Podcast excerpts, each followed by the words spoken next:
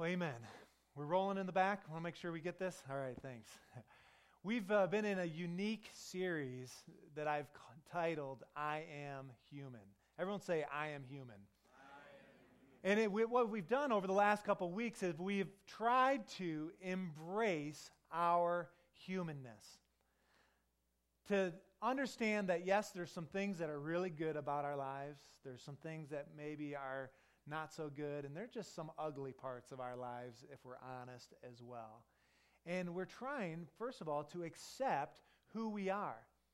There's an acceptance piece that, yeah, okay, we're accepting who we are and what we've done. And really it starts with Jesus and his acceptance of us and his open arms. But then it goes beyond that, that we need to accept ourselves as well. So there's that's the first part. The second part is taking that message of the cross and asking what is the proper response to Jesus' acceptance. When he accepts us, opens his arms, what is our response? What is the right response? And we said last week that the right response is repentance. That we are going to repent. We're going to come before the Lord, soften our hearts, and let God save us and move in our lives. Well, this morning we want to take another step in the journey to look at the fruit of the response, the fruit of a proper response. When we look at the cross of Jesus and we respond properly, what is what is important for us to understand is that uh, that's where we're going to focus, is the fruit of that. You say, well, what's the problem? What's the problem? Well, the problem is, is that people, all of us, at times are at risk, and some of you may be experiencing it right now, we get stuck in our lives. We get stuck and we maybe are dealing with some mistakes that we've made, or maybe we're feeling forgotten or hopeless or alone. Maybe you've been hurt by someone or abused or abandoned. Maybe you're ready to throw in the towel saying, you know what, I'm done. I've had enough. I can't do it anymore. Sometimes that happens. Sometimes you may be struggling with an addiction or struggling with a certain amount of debt or relational strife. And I describe it as being stuck.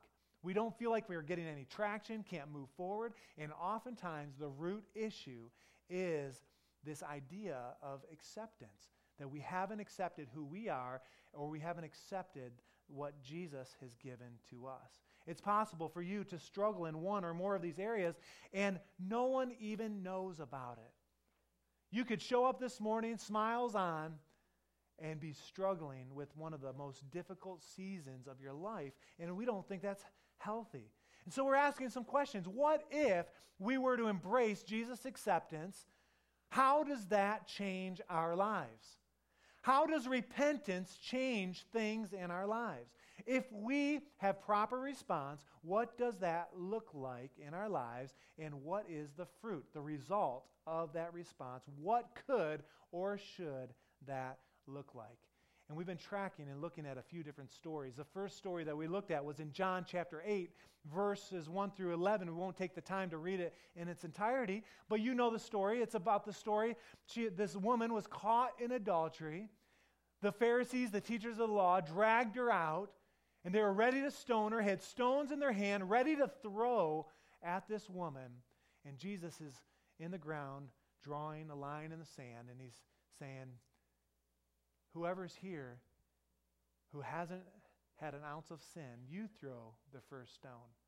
And then it says one by one, her accusers left one by one. And it was interesting that Jesus, after that, says, where are those who condemn you? And she says, there's no one. Can you imagine just how, how impactful that would have been for that woman? There was no one. And then Jesus said, go and sin no more. He said, turn from your ways. And it's not explicitly stated, but we can assume that from that point forward, I believe that that woman's life was changed. Do you believe it? That it was changed from the inside out. There was a life-changing experience as she received the acceptance from Jesus and re- received repentance. The second story that we looked at is in Luke chapter nineteen. In fact, I want you to turn there. There's a couple of verses I want to read. It's the story of Zacchaeus. And a great story, and if you weren't here last week, I'd say get online, but we missed it. Uh, we we didn't record, but uh, I might re- I might repreach it and put it online. But it's a great story of Zacchaeus, this uh, wealthy, wealthy tax collector, and uh, he is a wealthy man, very shrewd, very hard, and uh, known for being dishonest. And what was interesting, if you remember last week, in verse seven, it says all the people saw that uh, that that he was hang- that Jesus had invited him over, and all the people, not just the Pharisees and the teachers of the law, but everybody thought this was a bad dude. That who would want to spend time with him? And Jesus was there. And what was interesting, in verse eight, we see uh, Zacchaeus, the fruit of his response. Verse eight says, but Zacchaeus stood up. They're at a table, uh, most likely. He stood up to the, and said to the Lord, look, Lord, here and now I give half of my possessions to the poor. And if I have cheated anybody out of anything, I will pay back four times the account.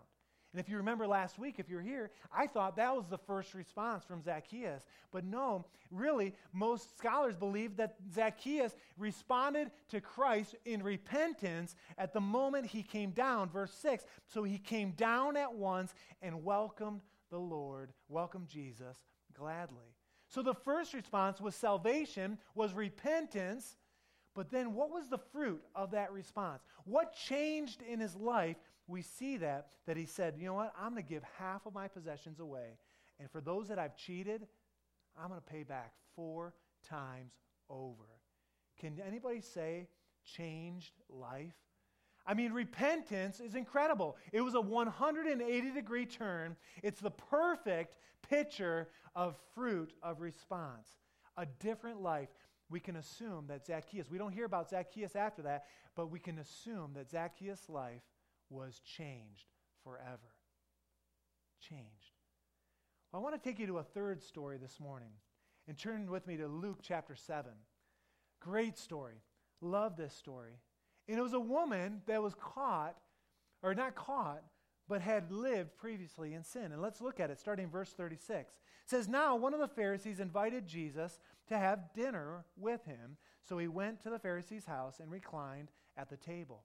Isn't that great? Jesus, he was with the sinners. He was with the Pharisees, teachers of the law, uh, with his disciples. Uh, he was uh, very, very accepting. Then it says, when a woman who had lived in a sinful life uh, in that town learned that Jesus was eating at the Pharisee's house, she brought an alabaster jar of perfume, and as she stood behind him at his feet weeping, she began to wet his feet with her tears. Then she wiped them with her hair, kissed them, and poured perfume on them. What I want you to see here is that it, up in verse uh, thirty-six, I'm sorry, thirty-seven, it says that this woman had lived a sinful life. I believe that she had responded already. She'd already been forgiven. And Jesus was using this, uh, this story uh, and uh, this picture to show us something very important. But as she responded, she did something extravagant. Took a jar of alabaster oil and a perfume and poured it. Her tears uh, were, were wetting Jesus' feet. And the Pharisees that were there had a fit. Let's continue to read. Verse thirty-nine. It says, when the Pharisees who had invited him saw this, he said to himself, if this man was a prophet, he would know who's touching him and what kind of woman she is, that she is a sinner. All right, fingers all on, on the woman. And Jesus answered, Simon, I have uh, something to tell you. Tell me, teacher, he said. Two men owed money to a certain moneylender. One owed him five hundred denarii and the other fifty. Neither of them had the money to pay him back, so he canceled the debts of both. Now which of them will love him more? Simon replied, I suppose the one with the bigger debt canceled. You have judged correctly, Jesus said. And this is the point of this story, the, of, of extravagant love, the response, the fruit of the response. Then he turned toward the woman and said to Simon, do you see this woman? The woman that's broken this bottle of perfume, that her tears are covering Jesus' feet. He says, I have come into the, your house. You did not give me any water for my feet. But she wet my feet with her tears and wiped them with her hair. You did not give me a kiss, but this woman from the time I entered has not stopped kissing my feet. You did not put oil on my head. These are all would have been customary things in that culture. You did not put oil on my head, but she has poured perfume on my feet. Therefore, I tell you, her many sins have been forgiven. Response, and she loved much. She loved much. We're going to come back to this in a moment, or in a, in a few moments. But he who has been forgiven little loves little. Then Jesus said to her, your sins are forgiven. The other guests began to say to themselves, who is this that he can even forgive sins? And Jesus said to the woman, your faith has saved you. Go in peace. The fruit of response. What has changed? A changed life, extravagant love. And what's interesting is the Pharisees that were pointing the fingers, they were the ones who thought that they were okay. But they were the ones that really needed God's love the most. So incredible stories change lives. It doesn't matter if you're rich or if you're poor or if you've been caught, exposed in your sin, or you've been living with your sin and no one knows. God's love, his acceptance is here for you today. He wants you to respond in repentance. And then for those of us that have done that, we need to be able to say beyond that, what is the fruit of that response? That extravagant type of love. Each story embraces our humanness, our, accepts Jesus' forgiveness, that response to with um, repentance, and then the fruit of response is that changed life. Now, it's interesting, as we've been tracking in this, um, uh, about a week and a half ago, there was all this buzz about Uh, about something that was coming out, something that was kind of uh, life-changing on T V. And uh, how many heard that uh, about a week and a couple days ago, Billy Graham spoke and addressed America for the last time? Anybody, was anyone aware of that? Okay, so some of you guys were aware of that. And I knew kind of coming up in this season, I was preaching I Am Human and and uh, and kind of watching for that. Um, bef- and so before the event uh, happened, I, I was able to, uh, I knew that it was coming, but we don't have a T V that works at our house, so I missed it. Well, I came to church last Sunday and we preached this idea of repentance, and two or three people came up to me after service and said, Pastor, did you see this uh, presentation, Billy Graham's address uh, from his home? It was incredible, the testimonies, all of this. And that happened at church, and I'm thinking, no, but I, I should probably watch that. Then Sunday night, I go hiking with a few guys, and uh, we're, we're talking about Billy Graham again. I'm saying, what's going on here? And uh, someone had heard the testimony and saying, man, if we could if we could get that, um, to, to watch that, to hear that, to experience that, wouldn't that be incredible? And so I said, I said, Pastor Pete, Brendan, we got to watch this. And uh, on Tuesday, we had the chance this last Tuesday to sit down and get our minds around, you know, what happened. It was online. And so we looked into it and uh, figured out that we were able to, to do that, to watch it. And then uh, and as we watched it, we understood that it fit perfectly in this message series. It's powerful. It's a timely message. This uh, spiritual awakening for America, the power of the cross.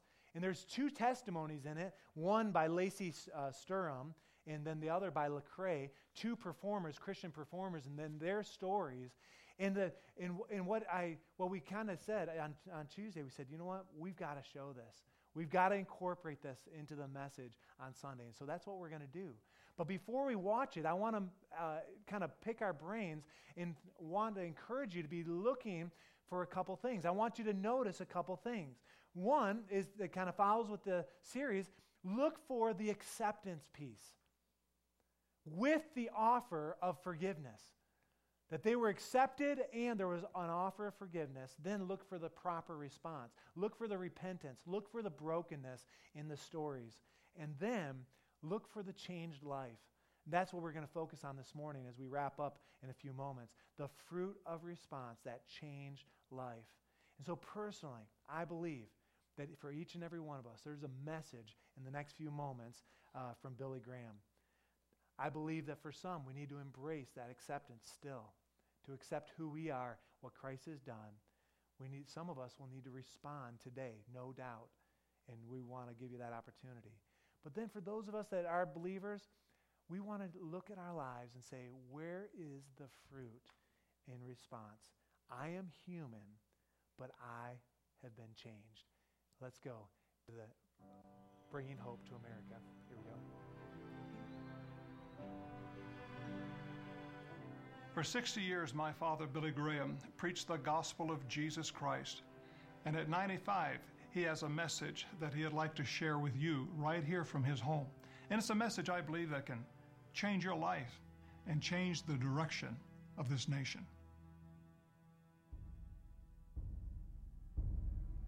Young Billy Graham hailed another Billy Sunday. Reverend Billy Graham, one of the most inspirational spiritual leaders of the twentieth century. We need you, we love you. Thank you for coming, Billy Graham. Would you welcome his evangelist, author, educator, Doctor Billy Graham? Our recipient, the man who honors us by being here today. What is your purpose? Go into the whole world and proclaim this message. You shall know the truth, and the truth shall make you free. Shall make you free.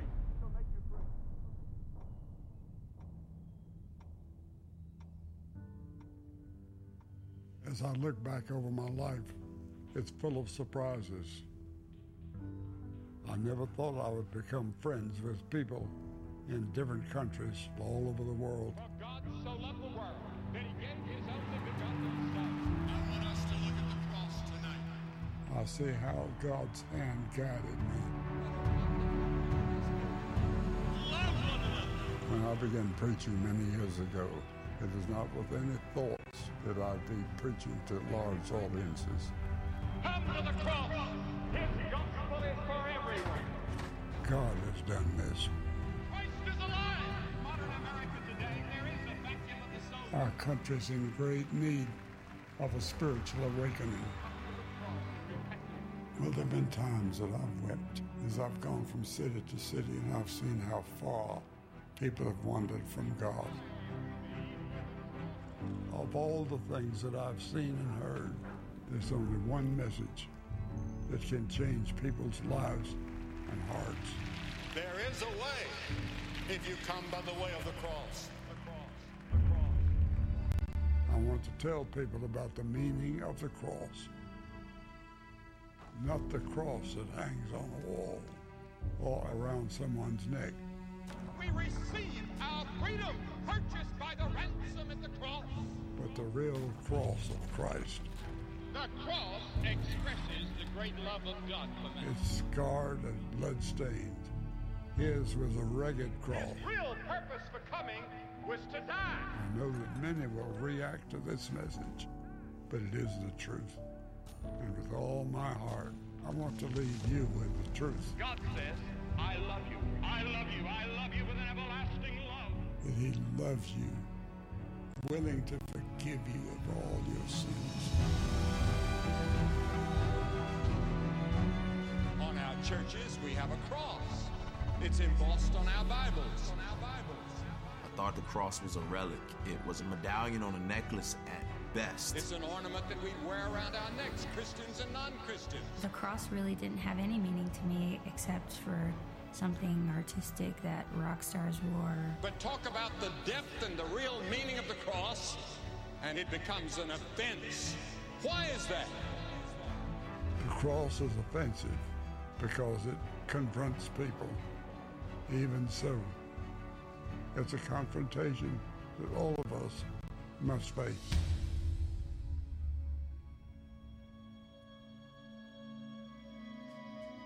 I was really hurting and just didn't understand the source of all my pain and, and, and, and problems.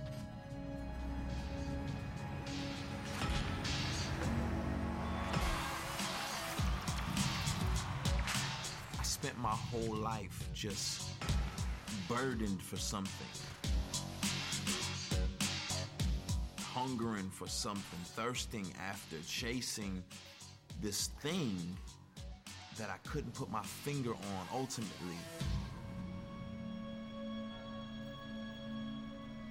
I was abused by older people, some in the family, some outside of the family.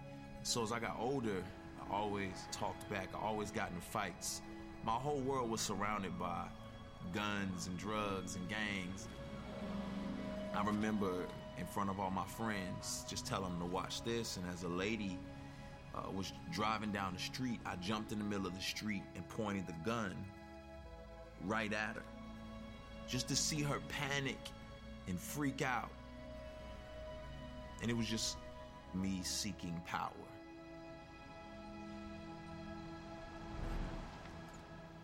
My mom always told me about God. I think I had an idea that God was big and good, but as time went on and I saw more and more tragic things happen around me, I think that was the beginning of me just questioning everything about life and about God. When I was ten years old, my stepdad came to pick me up, and he said that my cousin, Kelly, was dead. I remember being so mad and really just, just deciding that if God was big and good, why wouldn't he protect my cousin, who was so tiny and so awesome, such a funny, brilliant little guy? Why wouldn't God protect him from a huge muscle guy like his stepdad who beat him to death?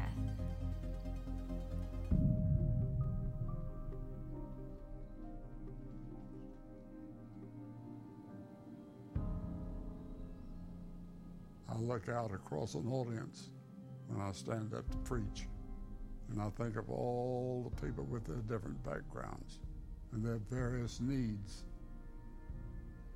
And I know that they are objects of God's mighty love. To the point that he gave his son, his only son, to die upon a cross. And the cross was the most terrible form of execution by the Romans for criminals. And Jesus endured all that in our place because of our sins. We deserve the cross. We deserve hell. We deserve judgment and all that that means. I know that there are many people that dispute that. People don't want to hear that they're sinners. To many people, it's an offense. The cross is offensive because it directly confronts the evils which dominate so much of this world.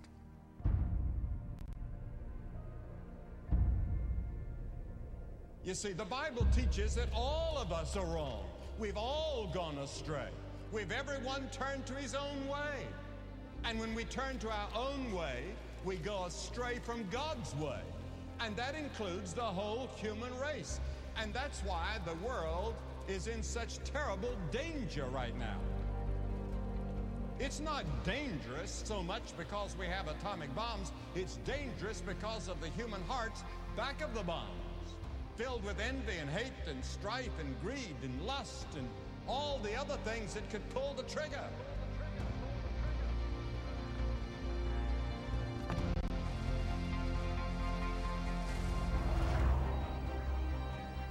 I remember thinking that same year that my cousin died about the depth of the evil in the world. I never wanted to have kids. It was just a new person to suffer. That was the year I started to cry myself to sleep every night and stopped believing in God.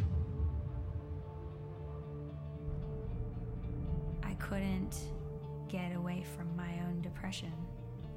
So I started studying other religions. There was a lot of nice ideas, but there wasn't any tangible healing. And I remember thinking, I'm tired of the pain in my heart. I'm tired of going to bed that way. I'm tired of feeling like a burden. I'm just tired of not knowing why I'm alive. And so I remember the night I laid in bed and I knew I was going to commit suicide the next day. I knew that I was not going to live past tomorrow.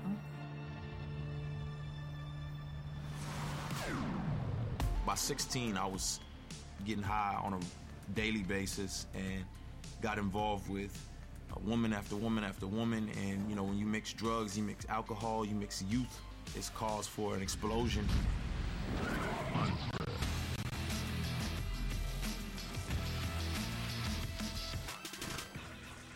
My mother was really concerned about me. I remember she just grabbed the Bible and said, I don't know what to do.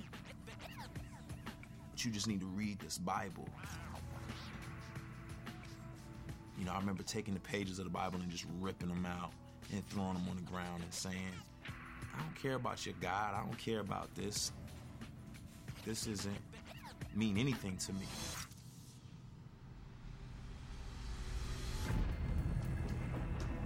One reason that the cross is an offense to people is because it demands, doesn't suggest, it demands a new lifestyle in all of us.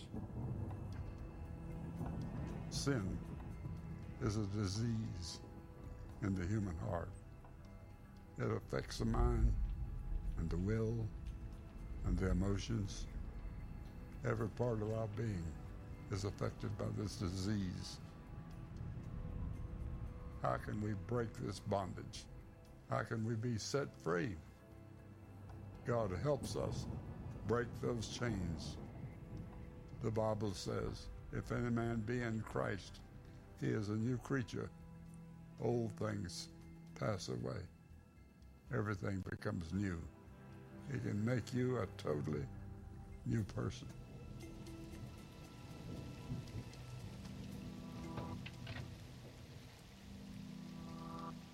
On the day that I planned to commit suicide, I came home from school and my grandma was there and she wasn't supposed to be there. And she looked at me and said, there's something wrong with you. You're gonna go to church. I was like, no way I'm going to church.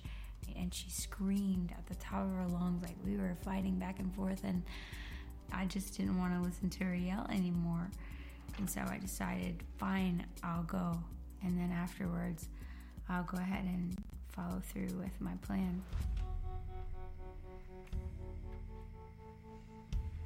So I went to the back of the church and slumped down in my chair and hated everybody in the room. And the pastor started speaking, and I hated him more than anyone. And he says, there's a suicidal spirit in the room. And of course, all the hair stood up on the back of my neck, and I was, well, this is really weird. And I got up and went to the door. A white-headed man was standing there, and he stopped me and was like, the Lord wants me to speak to you. He wants you to know that even though you've never known an earthly father, that God will be a better father to you than any earthly father could ever be. God knows the pain in your heart. He's seen you cry yourself to sleep at night. The idea was so overwhelming to me. He's like, do you want me to pray for you so that Jesus can take the pain out of your heart? He put his hand on my shoulder and started to pray. It was as if the God of the universe showed up right in front of me. And the first thing I noticed was that God was holy and good. And the second thing I noticed was that I was so not holy and not good.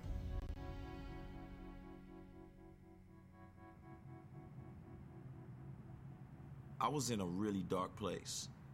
I was really lonely, really depressed.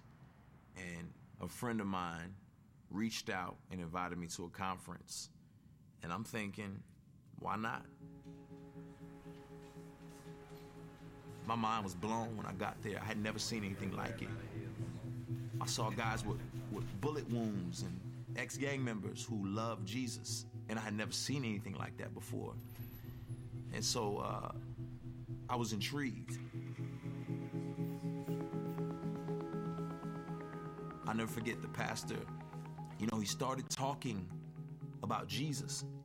And in talking about him in an intense way that I had never thought about before. I had never just imagined Jesus as a real person going through real things. I just kind of thought of him as this fairy, off, distant person. But he brought it home to me, and he started talking about Jesus um, being beaten and being whipped for a crime he didn't commit, and the skin being ripped off his back, and him having to, in the midst of his pain, carried this cross up this mountain of a skull and being pinned to this cross. It was so vivid and visual to me. I could, I, it was like I could see this happening to Jesus. And I remember him saying, like, How dare you tough guys call my Jesus a punk? You know, like, look at what he went through. And then the preacher said, do you not know you've been bought with a price? And it just came to a head. It was like, wow. On that cross, God was laying on Jesus our sins. They not only put nails in his hands, but before that, they scourged him. A Roman scourge was a terrible thing. They took whips and pellets on those whips and beat a person almost to death. And then they took that cross and made him carry the cross, which was, in his weakened condition, was almost impossible.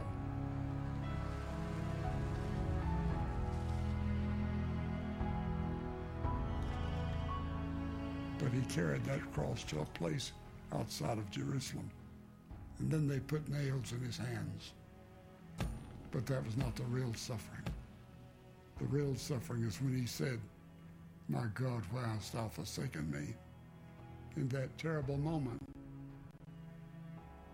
he and God, the Father, were separated.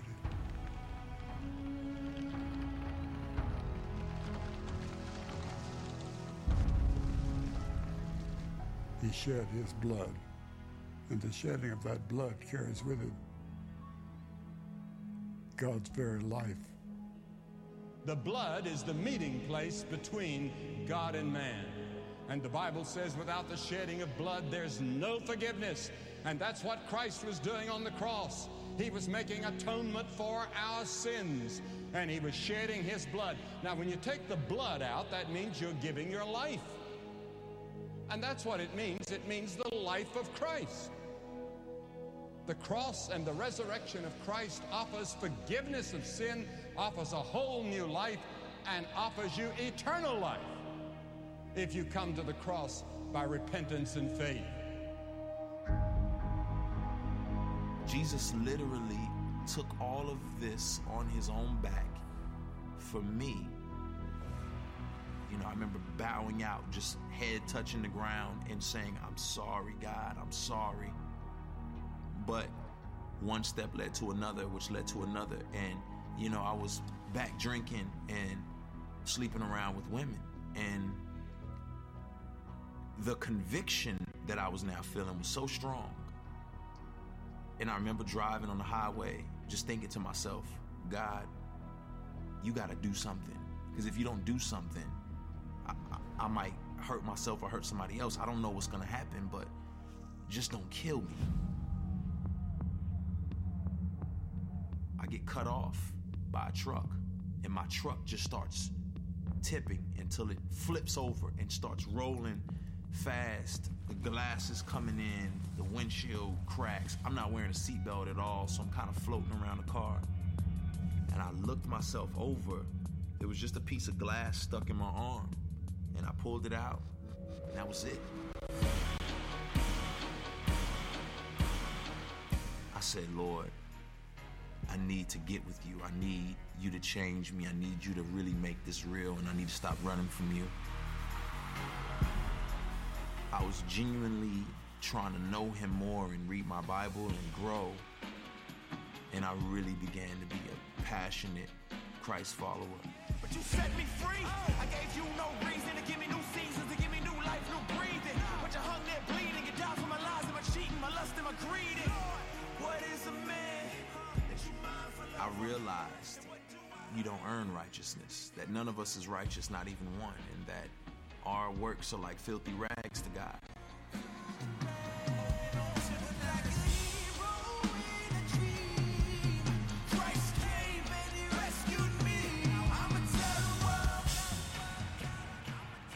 Jesus lived the life I could not live and died the death I should have died. You know, that, that gets me every time, just to think, man, I gain everything. I put my trust in him.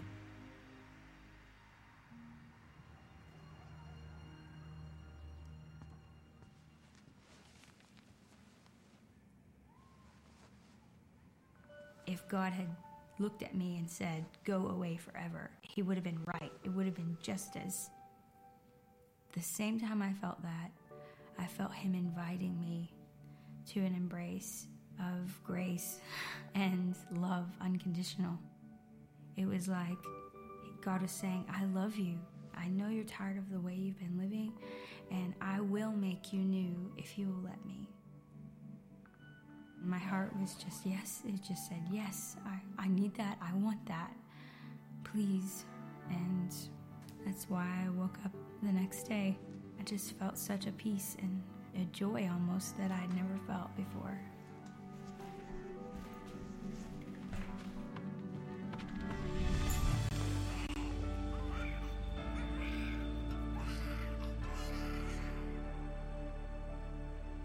Jesus saved my life, and on top of everything else, the life of my son and the new baby. That wouldn't be if Jesus hadn't intervened and rescued me.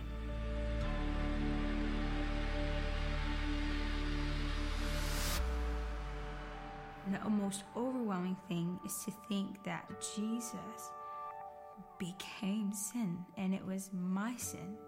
And it was things that I've done that housed him on the cross. It was things that I've done. He hung naked on a cross, bleeding in a shameful way, so that I would never have to be ashamed for the things that I've done.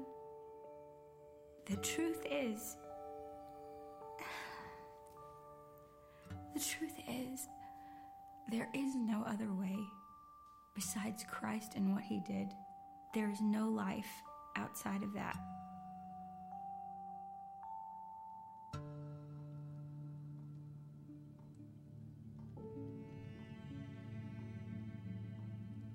There is no other way of salvation except through the cross of Christ. Jesus said, I'm the way, the truth, and the life. No man cometh to the Father but by me. The only way to the Father, Father God, is through his Son, Jesus Christ.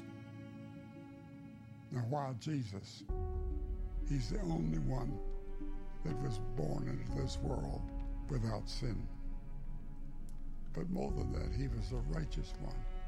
And when you come to him, you're clothed in his righteousness. God no longer sees your sin. He no longer sees your own heart. He sees Jesus. Now, I don't understand all about it. There are many things about the cross and about salvation that I do not understand, and I'm not told that I have to understand it all. I'm told that I'm to believe, and anybody can believe. A blind man can believe, a deaf man can believe, an old person can believe, a young person can believe, and that word believe means commit. I commit my life totally to him.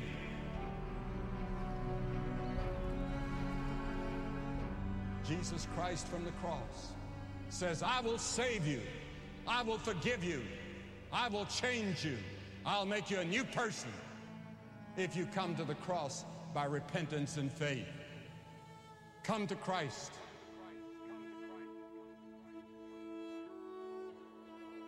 When you come to Christ, you come by the way of repentance. Repent means to change, to change your way of living, and turn from your sins and turn to Jesus Christ and say, I'm a sinner. I need forgiveness. And I know that you're the only one that can change me.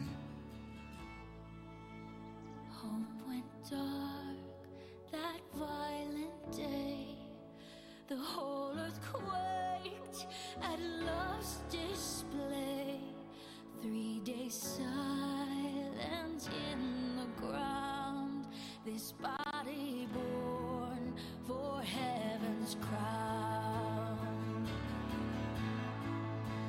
But on that bright and glorious day, heaven opened up the grave. He's alive and risen indeed. Oh, praise him for the mercy tree.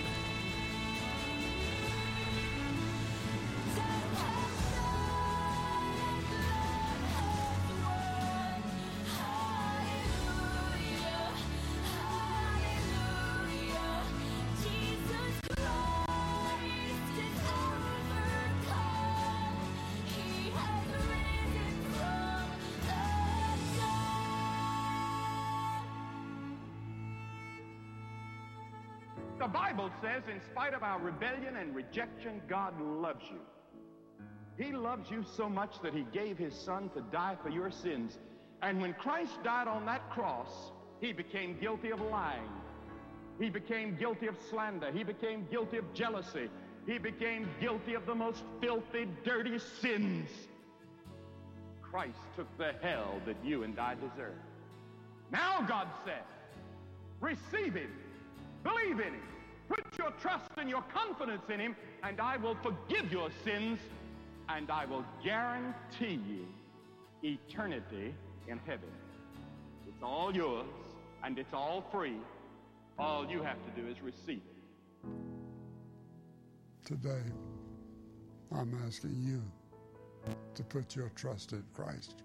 I'm going to ask you to pray this prayer, sentence by sentence, after me. Dear Heavenly Father, I know that I'm a sinner, and I ask for your forgiveness.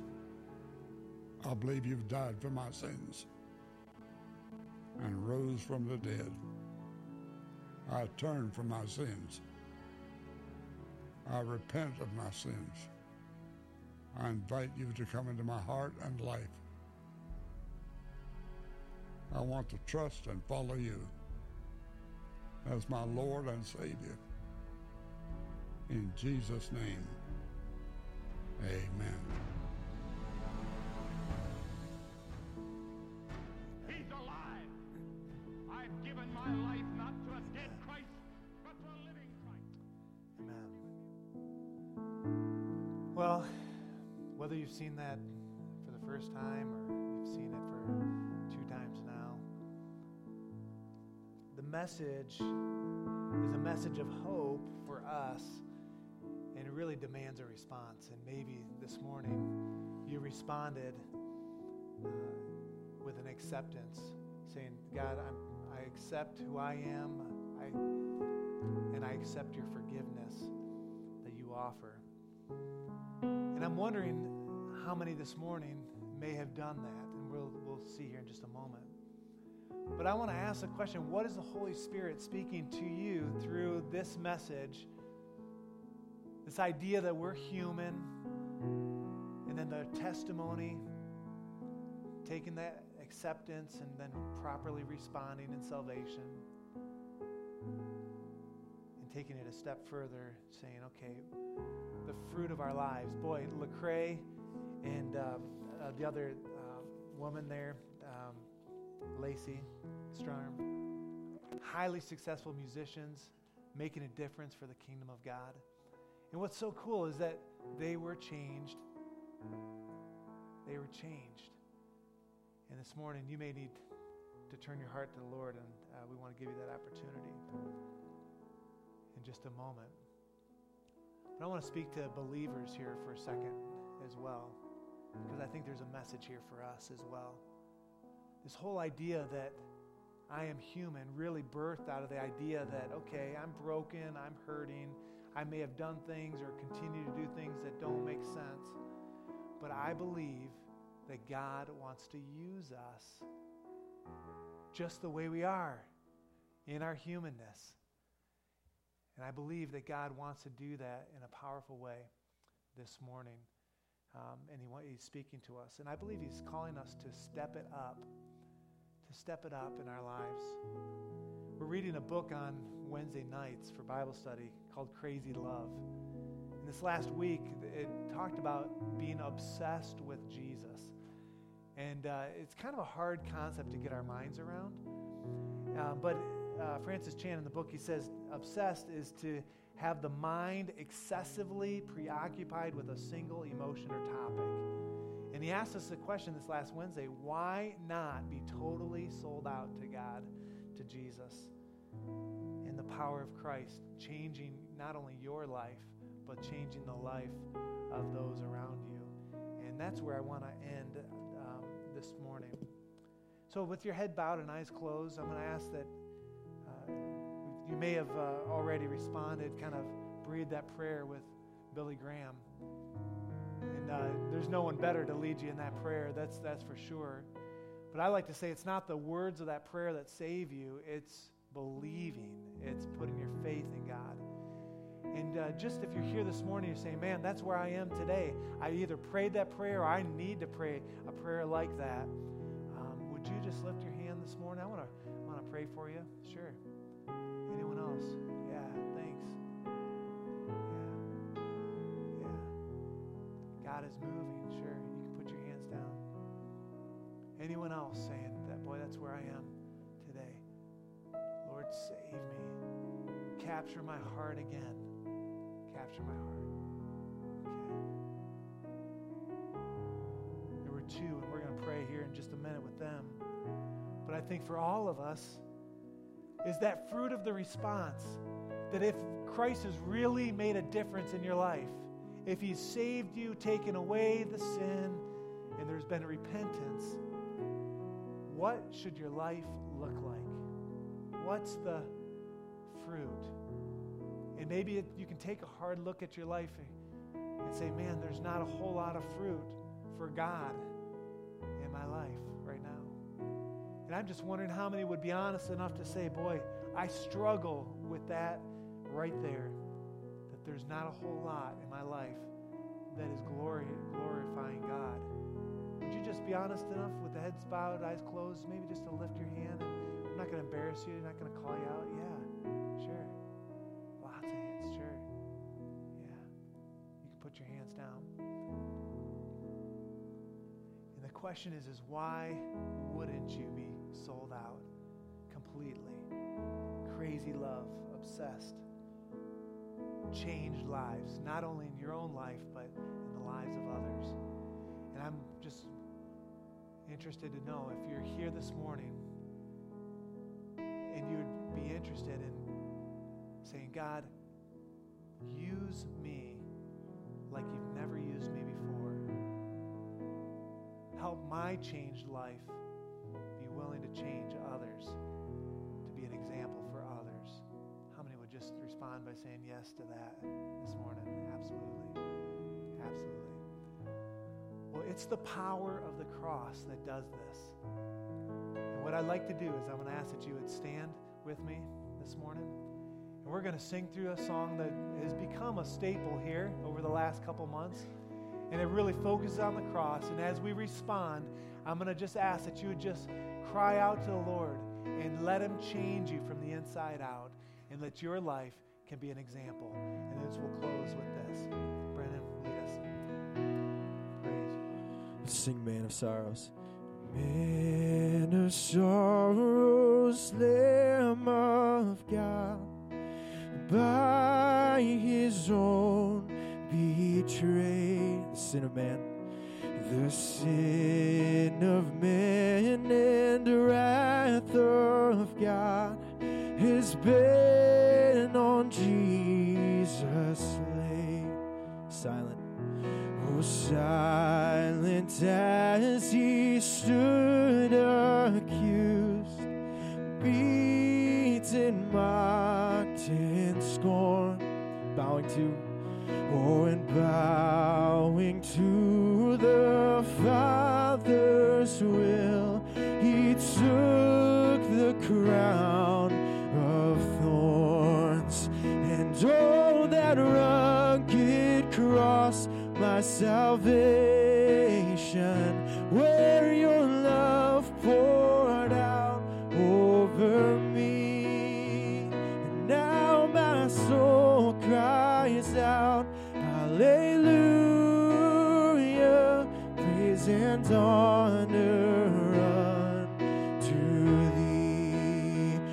Oh, that rugged cross, my salvation, where your love poured out over me. And now my soul cries out, hallelujah, praise and honor unto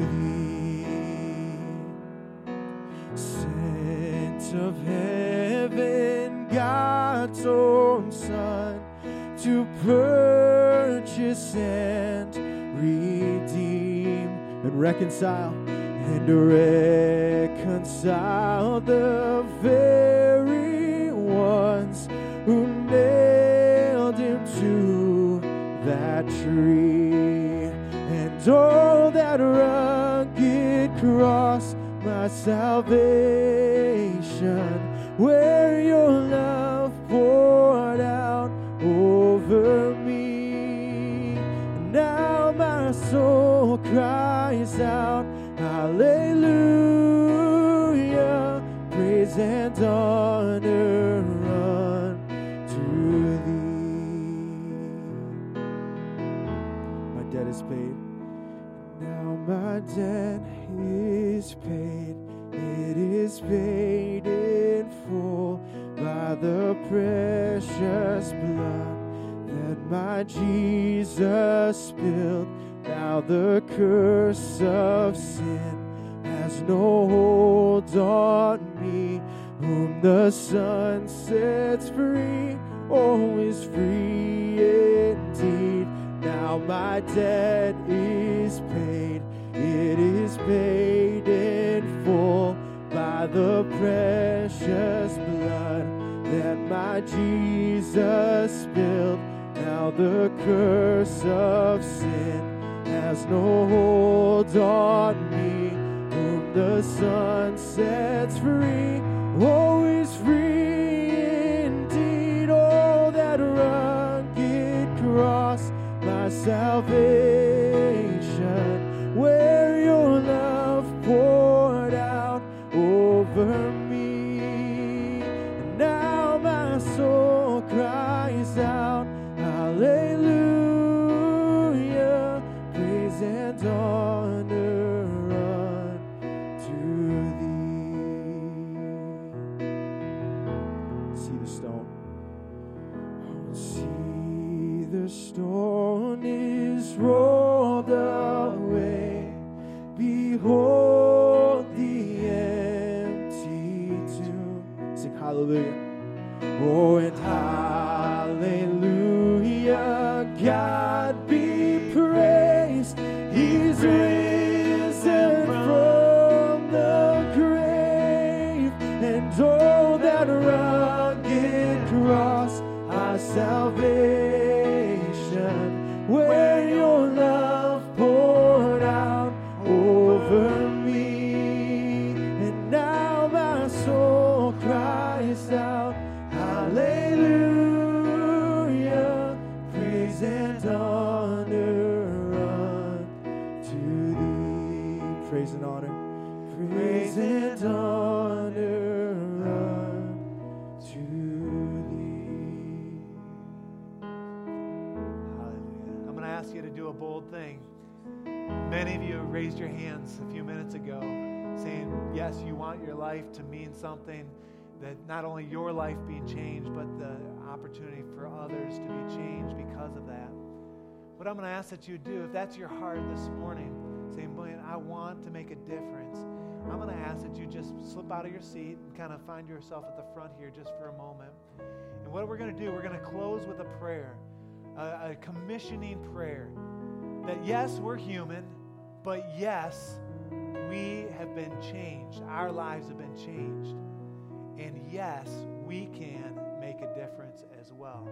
And so just as the Lord leads you, if you want to be part of that, I want to just encourage you just to slip out where you are and just to come forward. And we're not going to belabor this, and I understand the time, but if that's your heart this morning, I just want you to come and fill the altar, and ask, we're going to ask the Lord to help us to move beyond where we are, to take the message of this song, the message of the cross, into our own lives wherever we go.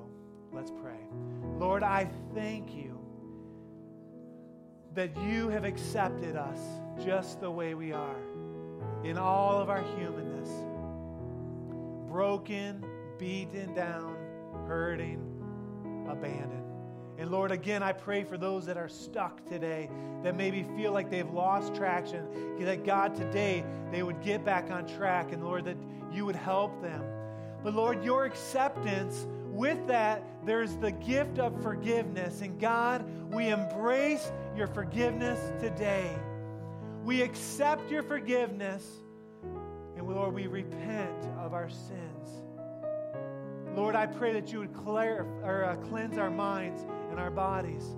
Cleanse our souls. Clean us up from the inside out.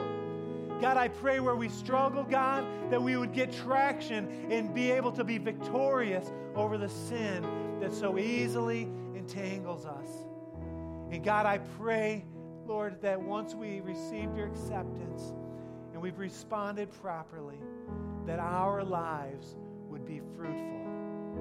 Our lives would be fruitful. And if you're interested in your life being fruitful for the Lord, just lift your hands to the Lord here for a moment. God, I pray that you would pour out your Spirit upon us from the front to the back. God, that there would be just a, a commissioning into our spirits, God, that our lives would mean something to other people. God, that we would be bold as lions. God, that we would speak up. We would stand up. Lord, that we would be obsessed with you.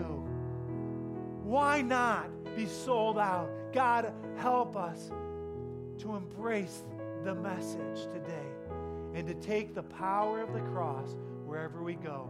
And God, I pray that just across this room, across the front, all the way to the back, Lord, that you would be pouring your Spirit into us.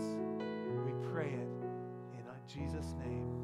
In Jesus' name. Amen. Amen. Amen. Let's sing that, Oh, the Rugged Cross.